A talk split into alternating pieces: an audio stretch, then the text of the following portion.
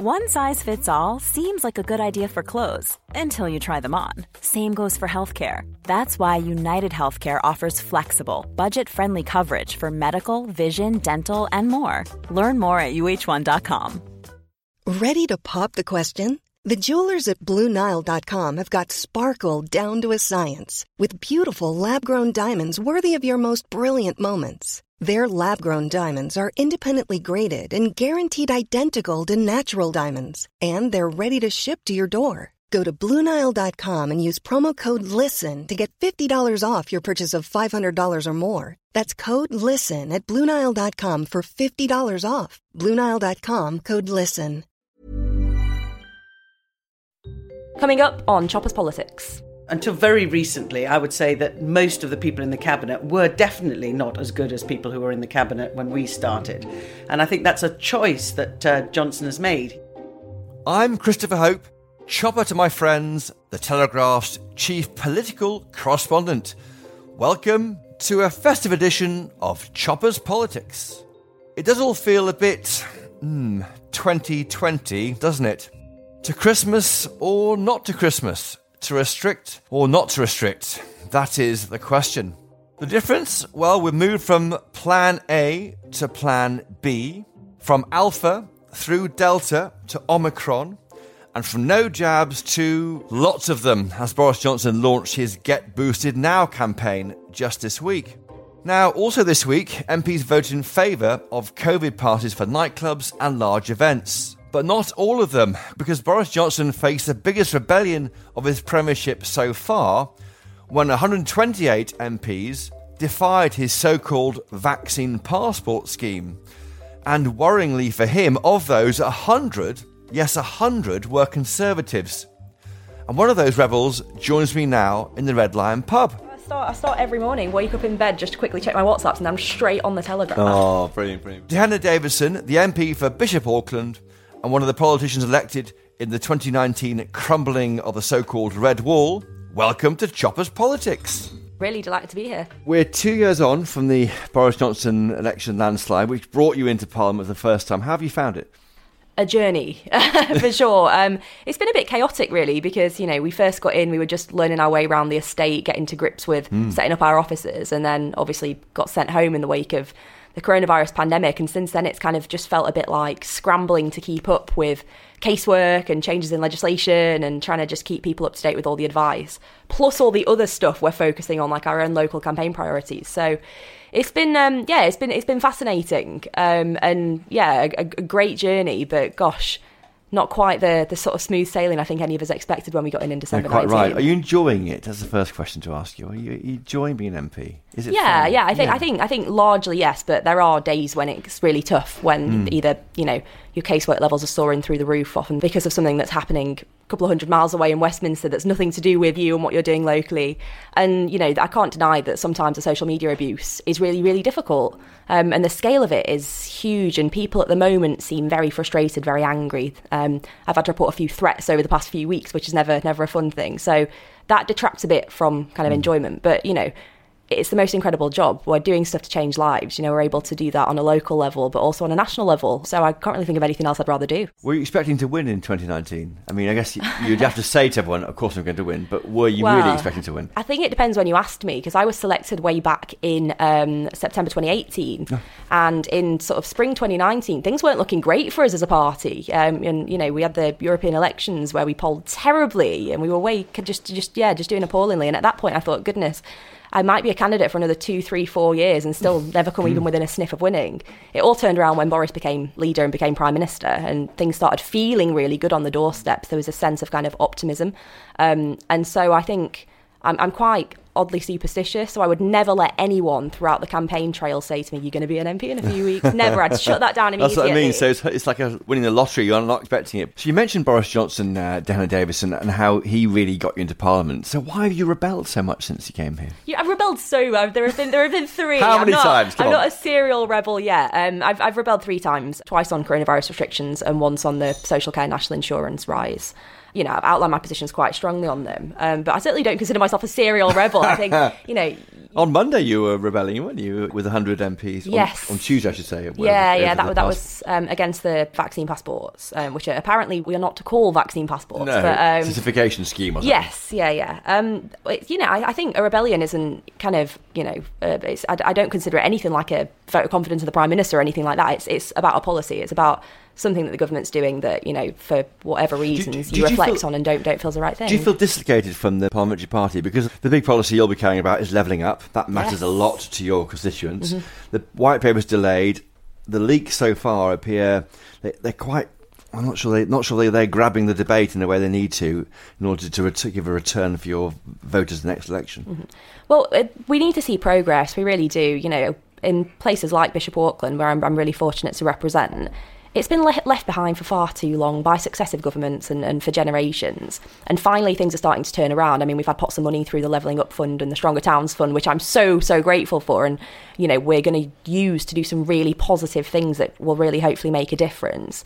But, you know, it has to be more than just money. Money Money's useful. And when places have been underinvested in, of course, it's really important. But we have to look at a much wider picture. So the Levelling Up white paper is, is really going to be crucial.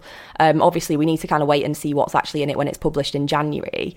But it has to be ambitious. It mm. really does. You know, we have to really aspire to, to Yeah. get this right. But deliver change by the next election also. So it's Yeah. going to be both those things, isn't it? I think I think certainly signs of progress for sure.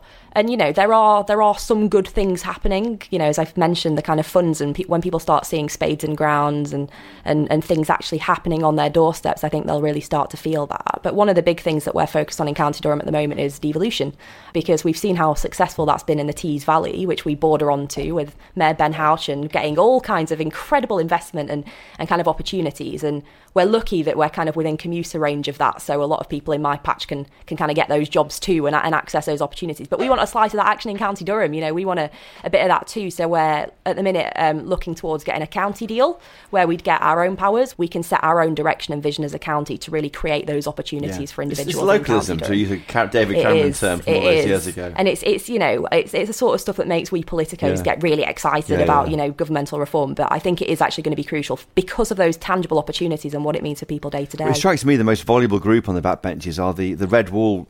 I call you Red Wall Tory MP. Forgive me if that's wrong, but Well, that's Blue Wall now, Blue Wall. Forgive me, Blue Wall. Sorry, but, but the, the, you guys. I mean, you know, you, you're, you're new in. Also, you've got these sometimes quite small majorities, and you have to be seen to be delivering for these Mm-hmm. areas. Whereas the maybe more southern Tory MPs with big majorities are less sensitive, I think, to to moving away from Tory values. I think you're perhaps more Tory than the southern MPs, possibly. very community focused, I think, and I think that's what we see from a lot of people who were elected in the sort of the, the blue wall intake from from 2019, because you know we recognise that we were given a massive opportunity and people put a lot of faith in us, often for the very first time voting Conservative, and so we want to be seen in our communities actually doing stuff, Yeah. not just turning up to cut a ribbon, but actually getting involved in our community and local community groups and charities and actually delivering. Is the government doing enough for that now? As you sit here, if Boris Johnson was sitting with us at the Red Lion pub now, what would you t- say to him? I could give him a few ideas, I think, of where we can go further and go faster. Um, but I think, you know, it's really easy to, to criticise the Prime Minister. And, you know, I mean, we're all worthy of criticism. None of us get everything right. But I think we also need to look at the fact that over the past two years, he's had quite a lot going on. He's getting a hard time, isn't he, at the moment? Um, Mm-hmm. He not is. least from his, own, from his own backbenches. Did you do you trust him? I mean, is he a trustworthy person for you? you know, I, I certainly trust him to to kind of deliver. You know, I think he was so sincere when he stood on the steps of Downing Street and talked about the levelling up agenda and, and kind of creating opportunities for people who don't have kind of equal access to those opportunities. Um, I really do trust in him to to deliver that. But obviously, it's it's the job of everyone in the party to kind of help to help steer that and make sure that we're getting it right. And it's our job as MPs to be listening ears on the ground and feed that in. And I think at some points communication probably hasn't been as good as it could be, either from us upwards and certainly from from number ten down. So that's something that I think moving into the new year What's we need? definitely need What to do you think work on. Um, I don't know. I did- just just more focused attention on I think listening to the backbenchers because I think sometimes you know it, it, it there's a bit of a feeling that you know government see us as a bit of a nuisance getting in the way of of, uh, of kind of making policy, but actually we don't do it to be awkward. We do it to try and help to try and make the policy the best it can be, the most effective it can be, kind of for our own constituencies, mainly for the opportunities that brings to our constituents, but also politically. Because if we're delivering really good stuff that's going to make people's lives better, then people are going to feel that when it comes to the next election too. And moral leadership, has he lost his moral compass? Uh, did he ever have one, do you think? I think it's been difficult. There's been kind of loads of kind of stories that have come out that really haven't been helpful over the past uh, the past few weeks in particular. But I think you know what people at home are looking for is is delivery. They're looking to see their lives change for the better. And I think as long as as long as we do that and mm. we really commit to doing that over the next few months and years, then I'm pretty sure the prime minister's fine. It's been a massive year for you personally. I was privileged to write up the interview you gave to uh, Gloria De Piero, who I know is a former Labour MP, to GB News. Mm-hmm. That was a big moment for you. It was, it was, and it's it's strange because I didn't really think of it. I didn't plan it. I didn't plan to kind of talk about that stuff, but um, it just felt like the right time. I'm kind of very comfortable in yeah. in who I am now. So yeah, decided that now was the time to very lightly talk about you know being bisexual. I since spoke at a panel event actually for it's it's a bit niche, so bear with me for um, elected female bisexuals. Right. I think, I think that's that's what it would be. It was, it was, a really fun event, and so there were there were two from the United States and myself and, and Nadia Whittome um, here in the UK. And it was really interesting, just kind of hearing reflections on different people's journeys to actually, you know, realizing their sexuality and kind of coming out. And mine's been really easy and straightforward, and, and, that's great. But it's, it's a generational it's, thing, I think. I think, I think yeah. definitely as a parent, you find you, you find your children discussing it much more. It's, it's, a mm-hmm. fluid thing, no problem, and it's a generational thing for a lot of people. I think to understand yeah, that. Yeah, I know. I've had some some really amusing conversations with with kind of older colleagues who you know have, have been gone out of their way to say how supportive they are and how you know how proud they are and all this stuff, and then start asking me questions about it because they're curious and mm-hmm. and some of the questions probably uh, verge on the side of inappropriate. I, I take it all in good jest and good humour. But one of the things what's the, I, what's the worst question?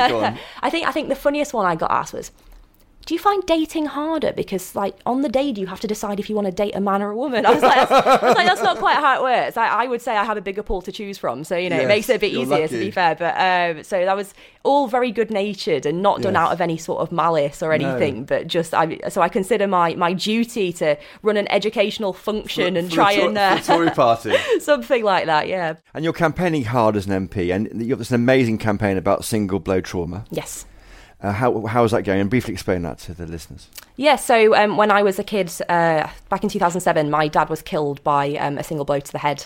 Very, you know, unexpected, a real shock for the family. Um, and what we found was that these kind of events are relatively rare and as a result, the criminal justice system isn't always great at handling them. My family was really lucky. We had great support from the local police. Victim support were great. We, you know, I, I really can't fault them at all. Mm. But there are so many cases where it, the, the, kind of families of victims feel there isn't a proper sense of justice because sentences are really, really low. Um, you know, you have people who literally kill someone and receive an 18 month sentence and are out, you know, in nine months or, or even less. So I launched um, the All Party Parliamentary Group for One Punch Assaults back in February, which was the February 17th, which was the anniversary of my dad dying.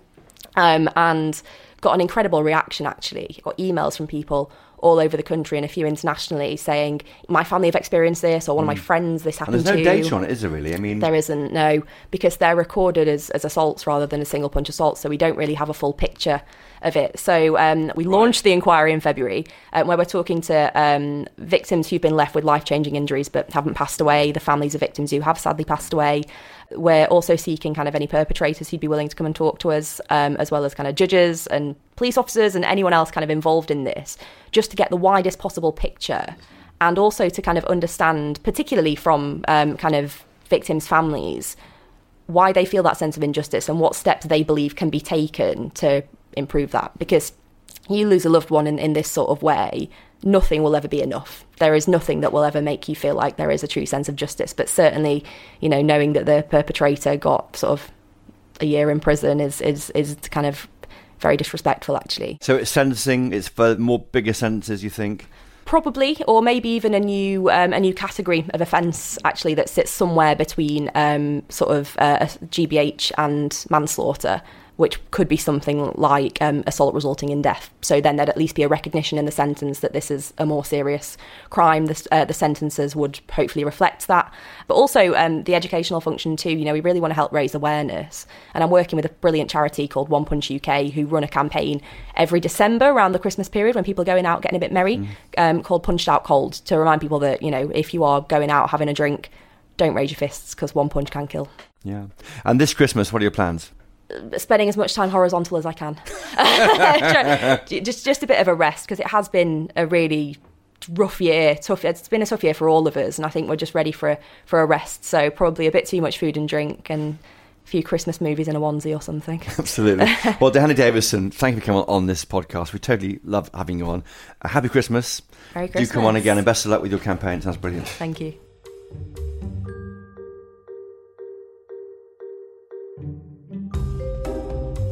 Right, don't go anywhere. In just one moment, I'll be joined by two journalists with six decades of experience covering politics in Westminster and Brussels and elsewhere. It's quite a listen. Right after this.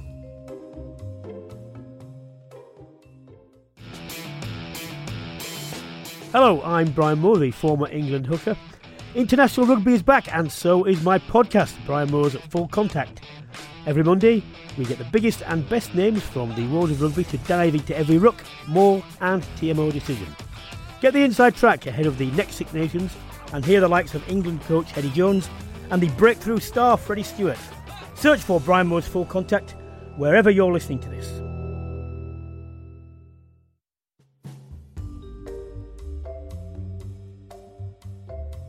My next guests are two people who could be defined as titans of journalism. Between them, they've reported on Westminster and elsewhere for the past 60 years, 30 years plus each. And they're both calling today. Both are ending one chapter of their lives and starting another.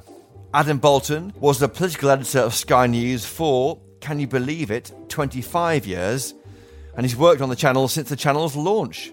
And Libby Wiener has reported from Westminster, Brussels, Paris, Berlin, and Sydney in her 34 years at ITN. Well, Libby Wiener, Adam Boulton, welcome to Choppers Politics. Great to see you in the Red Lion pub, which you both know very well, because you're both very excellent and, and brilliant political journalists, aren't you?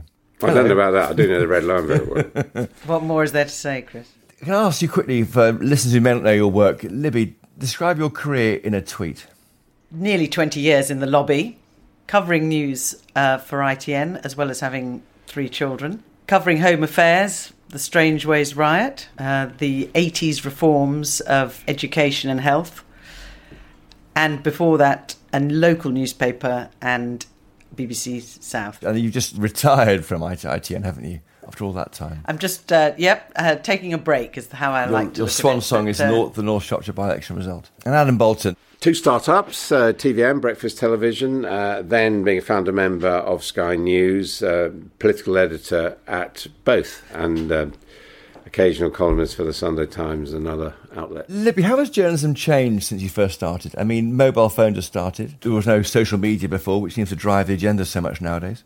Absolutely, and I think uh, you did have more thinking time. Uh, you also had more time where you weren't uh, constantly available to the news desk. And I think that made a big difference in terms of talking to people, thinking about stories, how they were developing. One of the other overseas postings I had was actually in Brussels in the early 90s, and uh, it was fascinating seeing who the key players were there. One Boris Johnson, of course, was um, the correspondent for the Telegraph at the time, and uh, just a, another hack in the pack. So it's interesting to see where he's ended up. It's changed an awful lot. I mean, the the real truth is that I think I've just actually completing a documentary running on Sky over Christmas. Uh, first run, uh, 22nd of uh, December, called Feral Beast, taking Tony Blair's attack on, on the media uh, as the title. And it, it's changed an awful lot. And for me, I think the big change has been access, the willingness of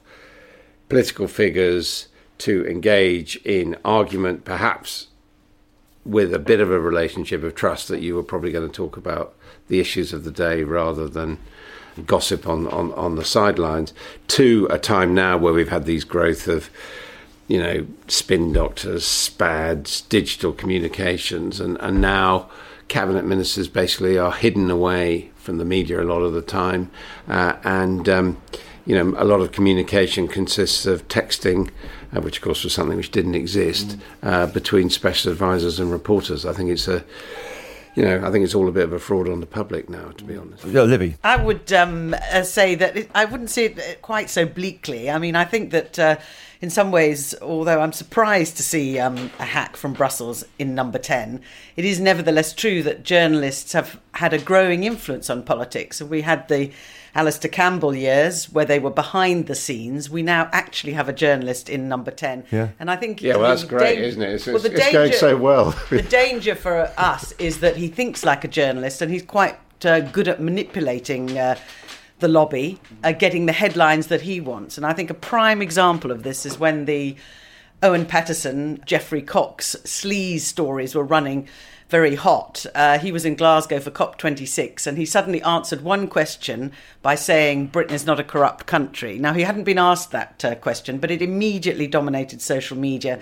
and all the next day's headlines. And he'd switched it from being about sleaze in the Tory party to about Britain, whether Britain was a corrupt country. Yeah, but it was Most not. people It was go, nonsense. Hurrah, hurrah! It- Hmm. it and was- they, they think it isn't. But uh, it was a clever deflection, a clever use of us. So He- I think that's knew what what we he have was to guard doing. against. Yeah, Yeah, but I Adam. think that was, it was nonsense. It was. I, I agree with Libby. Absolutely, it was clever, and that's one of the things Boris Johnson can do. But it took everyone away from what Yeah, the yeah. real issues of the time were. And um, this kind of shallow uh, manipulation, I think, is, it has been on the increase. And of course, we have the two figures yeah. of Johnson and Trump both uh, emerging. But being positive about it, don't you think that we have more scrutiny of our leaders now because of social media? There's no there's no off time for them at all. In the old days, it was just you you two No, um, scrutinising the executive or, or the government. But now they now there's everyone's got a phone, pictures everywhere being shared all the time. So it's a different kind of scrutiny. No, obviously, look, obviously, social media is a reality. I, I would argue whether it actually leads to more forensic scrutiny or whether it actually leads to you know more chaff and chatter and and false stories and and indeed pylons which may not be justified. Libby. I think that it can uh, be a force for good and a force for evil. I think that is the problem that uh, MPs are subject to an enormous amount of abuse. They were very much respected members of the community, really, when I started. And that's not that long ago. You know, it seems quite a long time now.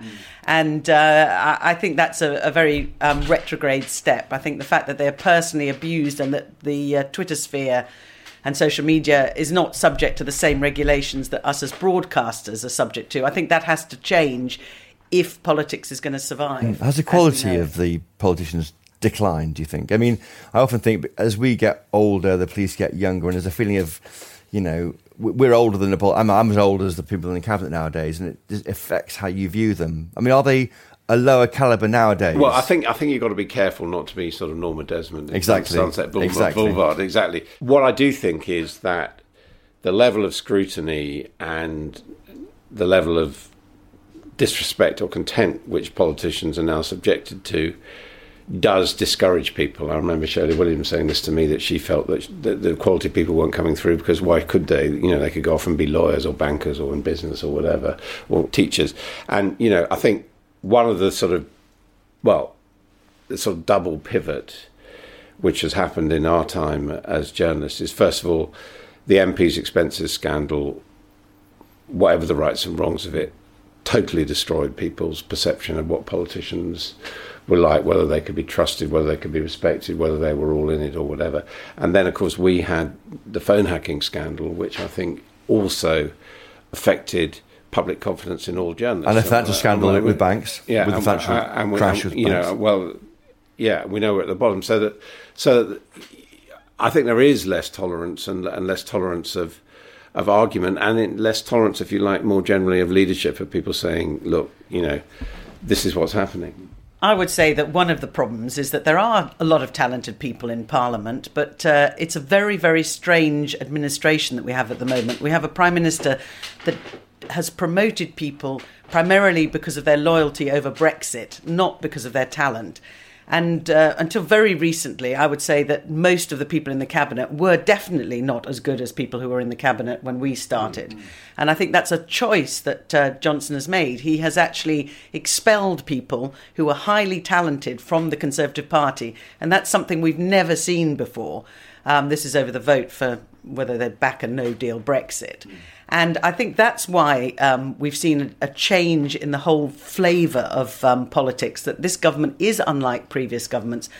I mean, Margaret Thatcher, whom, uh, you know, many Conservatives like to model themselves on. I mean, she was um, a very singular politician with very strong views, but she didn't put her people in the cabinet who couldn't stand up to her, who didn't try and stand up to her, and didn't have well, huge she, intellect. She liked an argument, Margaret Thatcher. That was the thing. Well, by the end, though, the joke was they're all the vegetables, weren't they? That was the. By, the way. that was a by joke, the end, but she she did promote people with huge intellect, and I think that uh, Boris Johnson seems to take the opposite view that blind loyalty. But are they down? Are they down about benches trying to get in the government? The people you're describing are they out there? These massively intellectual MPs well, who want to be in the in the cabinet. Or I, think, I don't want to overdo the massively intellectual, but there are some very talented people who mm. were in the cabinet: Jeremy Hunt, Greg Clark, who are not um, being considered for high office. And then the other moment. people have been pushed out: David Gauke, Amber Rudd, all, all that kind of stuff. But you know, I think there's also, of course, been a similar kind of purging and repurging on the Labour side. You know, with the, the Corbyn years. Um, forcing a lot of people out. And in the end, I think uh, quite a lot of politicians decide, you know, is it worth the candle or am I going to quit and go off and do something else? You know, like, um, you know, Alan Milburn would be one example, for example. That was a loyalty test to Corbyn. I mean, I followed Corbyn for six weeks in 2019, and that was a cult in the same way that Brexit is a bit of a cult.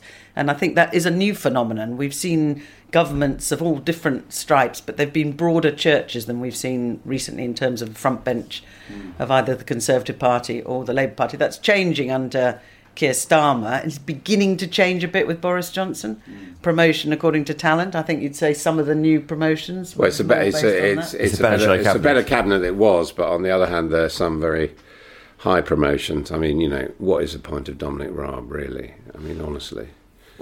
Well, well, he's he's pretty bright bloke, human rights lawyer. Well, says who? I mean, you well, know, he is. Uh, well, I mean, pri- but, but, Private Eye disputes how good a lawyer he was. I, am not going to go into it. I don't know, but I mean, yeah. I would just say, I would, ju- I would just say, we've got fella. this man who is deputy prime minister, and I would just say, point to one achievement in his entire political career. Um, well, I'm not here to defend uh, Dominic Raab. There must be some out there. I mean, you think. Uh well, who else do you rate in the cabinet, Adam Boulton? Given I'm not going to go any further. I'm just going to give you examples. But I think you know, and I think it comes back to Libby's point really about mm. government by journalists. I mean, Michael Gove would be another journalist who's in the cabinet, and they they're good at generating a story. Mm. I don't see the evidence that they're actually very good at administration say, so, running a country. So what's interesting with if you look at Gove particularly, then he was in charge of um, supply chain management back in September. Completely difficult, went very difficult, blew up, and suddenly Steve Barclay takes over, a very boring lawyer, and and everyone's got a turkey for Christmas. I mean, yeah. arguably he draws in attention, draws in all the stuff wants to be in the heart of a big of a big uh, conversation and maybe controversy, which may not help policy making. But I think yeah. the trouble with the last two years is that we've had a prime minister who has treated Parliament uh, with contempt, and I don't say that lightly. I mean, seeing Parliament being prorogued back in uh, the autumn of 2019 was the most startling event I think I've seen in British He's politics. not a man of Parliament. Maybe, maybe this week it came back to bite him because the Backbench 1922 committee really put one over on him this, this week to say, you know, listen to us more, Boris Johnson, or you're in trouble. That was happened happened this week, and maybe it's a moment when he's got to start being more of Parliament than he has been in the past. I don't know. Well, I think that um, definitely, you know, numbers still matter. You know, the famous yes, dictum about count. yeah, learn to count, but uh, he hasn't had a problem with that. He had an 80 seat majority, and I think that gave him an enormous amount of confidence and a huge cushion. Plus, the pandemic means he's been able to use the platform of being the prime minister to um, hold press conferences and not be accountable to parliament. We've seen this week the speaker literally enraged at the behaviour of the government in terms of not coming and delivering statements to parliament, and that's been a trend that I don't think can necessarily yeah. continue. I think he definitely needs to think about that. Was the that was the Sunday announcement ahead of um, yeah, but I mean he's Monday. you know he's nearly sixty. People don't change, and and uh, Libby was talking. We are talking uh, on the way in about um, Boris Johnson, who we all got to know when he was in Brussels. Libby, obviously, in the Brussels pact, mm. but, and we making those kind of uh, quarterly visits to Brussels and working alongside of it. And all the traits of Boris Johnson uh, that people don't like now were there then. And, you know, uh, Max Hastings, I think, has this wonderful line about Boris Johnson, which is those who know him best like him least. Um, For who knows him best? Uh, well, sure no, but I think I think it's a question of getting to know Boris Johnson. I think almost all journalists, except for the sort of fan club and the sort of spectator fanboys, were pretty appalled at the rise of John, Boris Johnson as in, in politics as a person. jealousy amongst maybe your, no, your generation? I don't think jealousy you know, at all. I, I, I, just think, I just think you know questions about his you know moral fabric or whatever, and I think what has happened with the Owen Paterson affair is that the Tory party, who are quite happy to go along for a ride, are now getting to know Boris Johnson better. And the trajectory will be whether the country really wakes up to Boris Johnson in the round or carries on thinking he's a good laugh and a bit like that. I think that uh, possibly that's a little unfair to him because he is an incredibly astute politician. He's he is where he is because he understands the public mood and read it incredibly well. And I think uh, we shouldn't ignore that.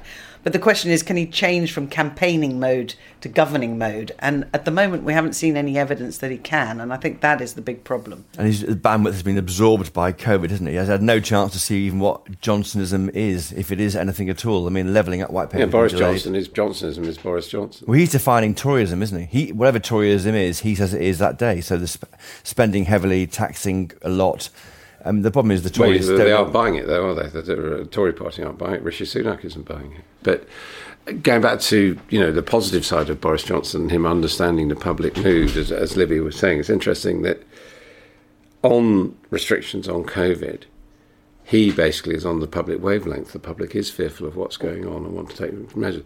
And the Tory party have got themselves absolutely yeah. against the public wavelength, or those rebels at least. I've got to ask you about your careers, which are epically epic in what they've in their, in their scope, uh, long and a different way of describing it. What's been your highlight, um, Adam Boulton? Is it having a row live on telly with when you're a bit tired with Alastair Campbell after one election night, or is it a killer question you put in on one of your many interviews with various prime ministers?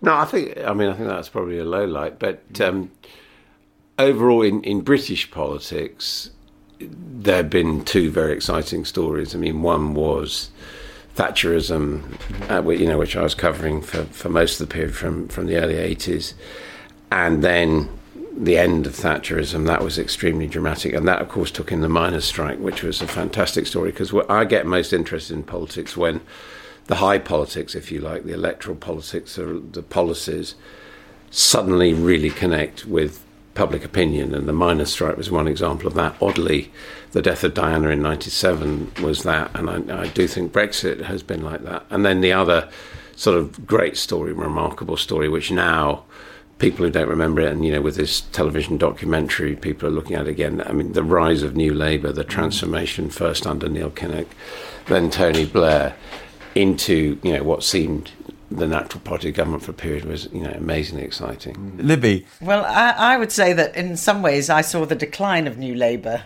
um, having mm. joined in 2003. The first debate I heard in the House of Commons was probably the highlight in terms of what went on in the House of Commons, and that was an extraordinary standard of debate, amazing. Uh, the Iraq War debate, um, but at the same time, the justification for the war became really the key a thing that made the Blair government unravel. And we watched that day in, day out, the constant justification for why we'd gone in with the Americans, the death of David Kelly, the Hutton inquiry. Yeah. It was an incredible unraveling for one, you know, massive policy mistake. I don't think that the last 10 years we've seen drama in that way. Uh, Brexit was a huge drama, but it was a a campaign. Um, I just wanted okay. to say one final thing, the biggest change, which I still can't get over in my career, is that um, when I started in journalism, not in Westminster, but I started in journalism, there were just 19 women MPs. One of them was the Prime Minister, Margaret Thatcher. There are now 222 women MPs, and that is a phenomenal cultural change. And whatever you know we're talking about in terms of social media changing things or lowering the tone of debate, I think that has improved the quality of our public life uh, and our politics dramatically. It's a massive cultural change. Yeah, and also, of course, I mean, you know, when I worked at TV-am, uh, I was on the election team with Diane Abbott, who then went on to become the first black woman uh, MP, and, and the arrival of uh, uh diverse uh, MPs of all sorts, and of course. Um, uh, openly gay MPs, which yeah. you know, all, all, of that is, is, has been a massive social change. Are there are there tricks of the trade you can share with uh, our listeners about how to get the best answer out of somebody?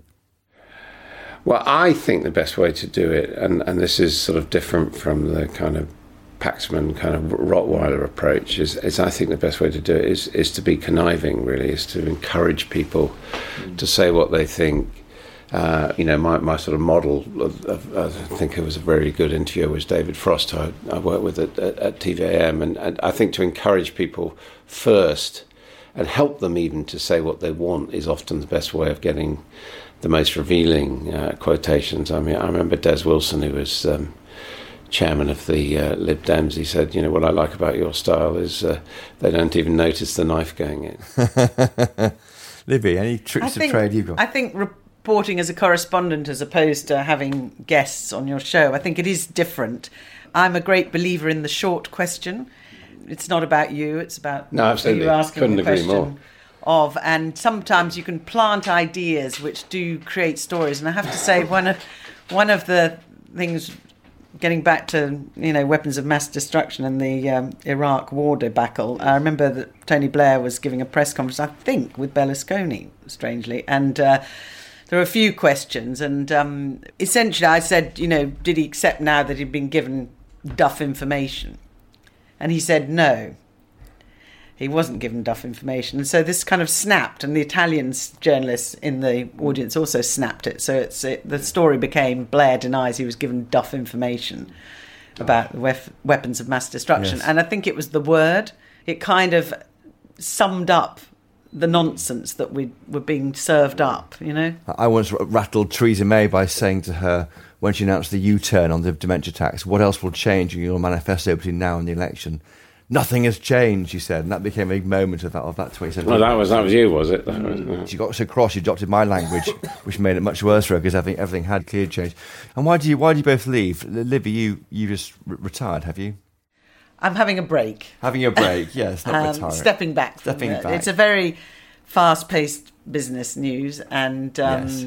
uh, I've been doing it for a lot. And the last five years have been quite extraordinary since Brexit, two elections um, the pandemic, uh, and uh, I think it's just time to slow down a little bit. Good. And yourself, Adam? Why are you leaving Sky? Uh, well, Sky, as you know, changed hands, um, left the ambit of the Murdoch empire and is now part of Comcast. And I think that slowly new managements have different views as to what they want to do. That um, Comcast is very interested in distribution, is very interested in digital. Uh, I was more comfortable working for an organisation which had the word news in its uh, mm. title, if you like. You know, here we are talking to you, a newspaper journalist, on a mm. podcast which yes. is going out. I think that the competition in the electronic digital era means that people are having to take decisions about what they want to do and. Uh, it, it seemed to me that at Sky they're very concerned, they're very interested in the platform, they're very interested in digital, and perhaps less interested in what we call conventional broadcast television. Are we nearing the end of that point? Do you think will Sky News last forever, or I don't think anything lasts forever. No, not in journalism. Well, in life. In life, yeah. No one gets out not of here. Not even Adam Boulton. Sorry to break it to you. No one gets out of here alive, Chris. and looking back now, just finally at the very end of your time, you know, with your current uh, jobs, what advice would you give yourself, the, the young Adam Boulton starting out at Sky 33 years ago? Enjoy it, I think. Libby?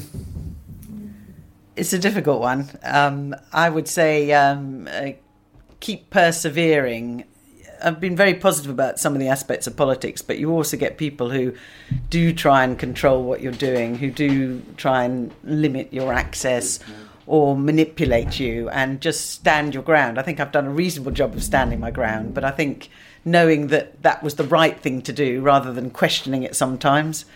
I think that is the advice I'd give to young journalists is just, um, you know, if you follow your instinct, follow your instinct and, um, you know, do search out for the truth. It's very, very important. There's yeah, I think that's absolutely very good, um, right? But I also think it's very important to go into these things with no preconceptions, to actually not just follow your instinct, but use your eyes rather than your prejudice. Well, on that note, Adam Boulton, Libby Wiener, thank you for joining us this week on Choppers Politics, and best of luck for the future. Thank you. Thank you. Well, that's your lot for this week, listeners. I'd love to hear your thoughts about this show, what you'd like more of, perhaps what you want to hear less of. As we go into 2022, do email me, chopperspolitics at telegraph.co.uk, or tweet us. We're at Choppers Podcast. Telegraph subscribers, thank you. And for those who haven't yet signed up, I haven't yet written you off. You can get your first month subscription to Telegraph completely free of charge at telegraph.co.uk forward slash chopper. And if you want to hear what I'm thinking about politics five days a week, please sign up for Chopper's Politics newsletter, which tells you what those in power are whispering to me in the corridors of Westminster every weekday. And the link to sign up will be in the show notes to this episode. Thank you to my guests this week, Dehenna Davison, Adam Boulton, and Libby Wiener. Thank you to my brilliant team of producers, Giles Gear, Louisa Wells, and Theo Luludis. But most importantly of all, thank you to you for listening. And finally, of course, do buy a copy of the Daily Telegraph if you can. You won't regret it. Until next time, happy Christmas and cheerio! Ho ho ho!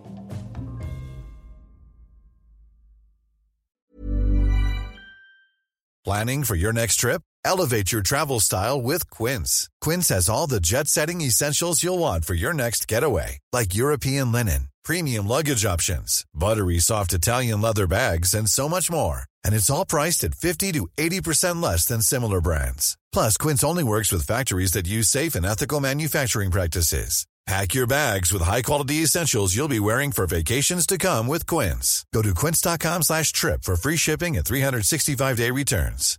When you make decisions for your company, you look for the no-brainers. And if you have a lot of mailing to do, Stamps.com is the ultimate no brainer. It streamlines your processes to make your business more efficient, which makes you less busy. Mail checks, invoices, legal documents, and everything you need to keep your business running with Stamps.com. Seamlessly connect with every major marketplace and shopping cart. Schedule package pickups and see your cheapest and fastest shipping options from different carriers. With rates up to 89% off USPS and UPS rates. And with the Stamps.com mobile app, you can take care of mailing and shipping wherever you are. Make the same no brainer decision as over 1 million other businesses with Stamps.com. Sign up with Code PROGRAM for a four week trial, plus free postage and a free digital scale. No long term commitments or contracts. That's Stamps.com. Code PROGRAM.